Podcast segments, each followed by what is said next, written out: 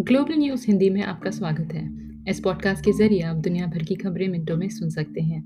तो आइए सुनते हैं आज के कुछ मुख्य समाचार। शुरुआत करते हैं भारत से। पश्चिम बंगाल की मुख्यमंत्री ममता बनर्जी पर बीते दिन हुए कथित हमले का मामला अब चुनाव आयोग पहुँच गया है। टीएमसी नेता डेरेक ओबरॉयन राज्य मंत्री चंद्रमा भट्टाचार्य और पार्थ चैटर्जी मामले की शिकायत करने चुनाव आयोग के दफ्तर पहुँचे। उन्होंने कहा कि घटना के ज़रिए ममता बनर्जी की हत्या करने की साजिश रची जा रही थी। वहीं भाजपा ने भी चुनाव आयोग से मामले की गंभीरता से जाँच करने की मांग की है।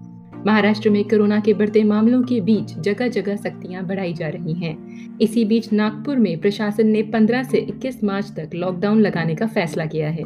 यहाँ बीते दिन कोरोना के 1800 से ज़्यादा मामले सामने आए हैं। वहीं पिछले एक हफ़्ते में यहाँ औसतन एक हज़ार मरीज़ मिल रहे हैं। लॉकडाउन के दौरान सिर्फ़ ज़रूरी सुविधाओं को ही छूट मिलेगी। कुंभ नगरी हरिद्वार में पहले शाही स्नान का आगाज़ हो गया है। महाशिवरात्रि के मौके पर आज सभी सात सन्यासी अखाड़े शाही स्नान में शामिल हो रहे हैं। इस बार सरकार ने कोरोना के चलते कुंभ की अवधि को चार महीने से घटाकर एक महीने करा दिया है। कोविड नेगेटिव रिपोर्ट लाने पर ही मेला परिसर में एंट्री दी जाएगी। दुनिया भर में कोरोना का संकट एक बार फिर गहराता जा रहा है।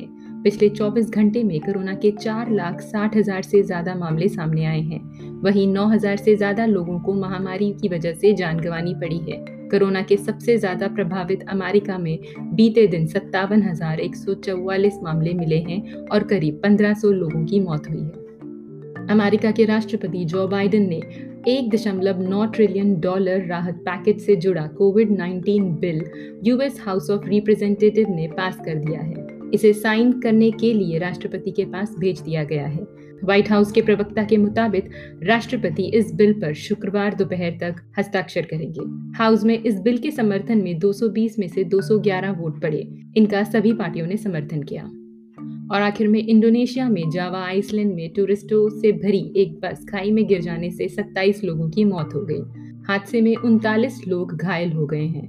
मरने वालों में बस ड्राइवर भी शामिल है। ये सभी तीर्थयात्री बताए जा रहे हैं। सभी घायलों और मृतकों को नजदीकी अस्पताल ले जाया गया है। पुलिस ने यह जानकारी गुरुवार को दी है।